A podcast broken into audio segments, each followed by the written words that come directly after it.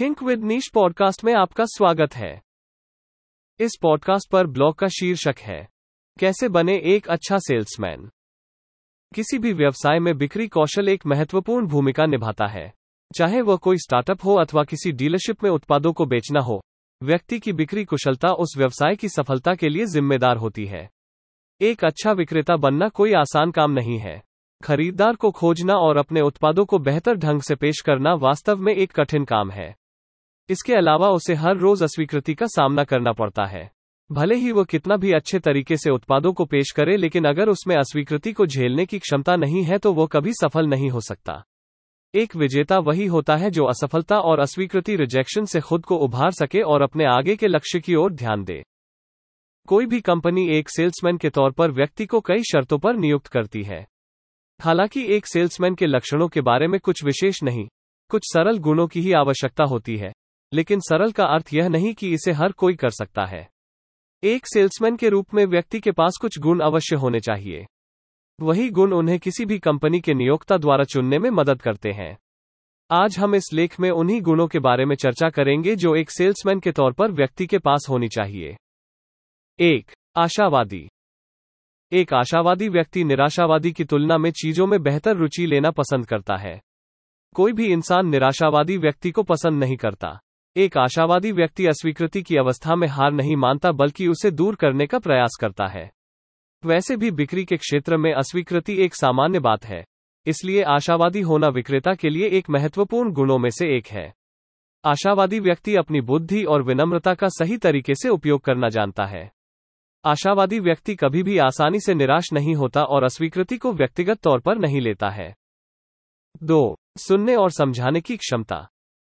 एक सामान्य विक्रेता मुख्य रूप से सिर्फ अपने उत्पादों की व्याख्या करता है और यह बताता है कि उसका उत्पाद अन्य उत्पादों से बेहतर क्यों है। लेकिन सिर्फ बोलना ही व्यक्ति को एक अच्छा सेल्समैन नहीं बनाता, बल्कि एक उत्कृष्ट सेल्समैन बनने के लिए ग्राहकों की जरूरतों को समझना और सुनना भी उतना ही आवश्यक होता है। वो अपने ग्राहकों की जरूरतों को समझने की कोशिश करता है और अपने उत्पादों को उनसे जोड़ने का प्रयास करता है। इसके बाद पुनः उन्हें ग्राहकों के सामने पेश करता है। तीन जिम्मेदारी और अनुशासन है जरूरी। जिम्मेदारी और अनुशासन एक अच्छे सेल्समैन को काम करने में मदद करते हैं। जिस व्यक्ति के अंदर जिम्मेदारी और अनुशासन होता है, वो अपने काम से किसी प्रकार का समझौता नहीं करता और ना ही बहाने बनाता है।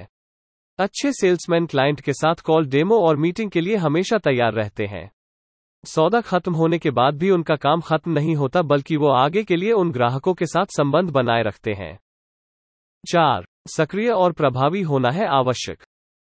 एक अच्छा विक्रेता वही होता है जो स्मार्ट तरीके से सक्रिय होता है और ग्राहकों पर अपना प्रभाव डालना भली भांति जानता है।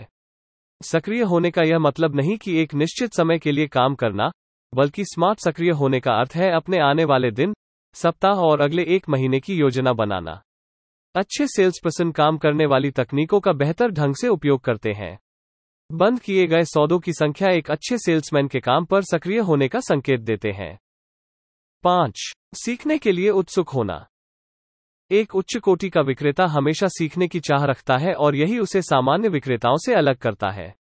वो प्रत्येक चीजों से अप टू डेट रहने की कोशिश करते हैं। उनकी यही सीखने की उत्सुकता उन्हें किसी से भी बातचीत करने में मदद करती है। निष्कर्ष: इन सभी बताए गए गुणों के अलावा एक विक्रेता में दर्शकों और ग्राहकों को आकर्षित करने की कला भी होनी चाहिए।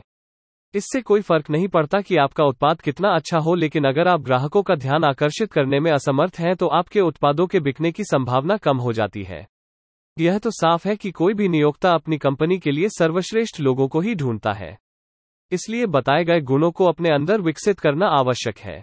जो लगातार सीखने, सुधार करने और नए कौशल विकसित करने के लिए उत्सुक हैं, वे शीर्ष विक्रेता बनते हैं। हमारे पॉडकास्ट चैनल से जुड़े रहने के लिए धन्यवाद। आप हमारी website think with niche dot com पर अन्य श्रेणियों जैसे व्यापार, सफलता, मनोरंजन, स्टार्टअप, सिनर्जी, स्थिरता, समाचार और उद्यमिता से जुड़े पोस्ट पढ़ भी सकते हैं।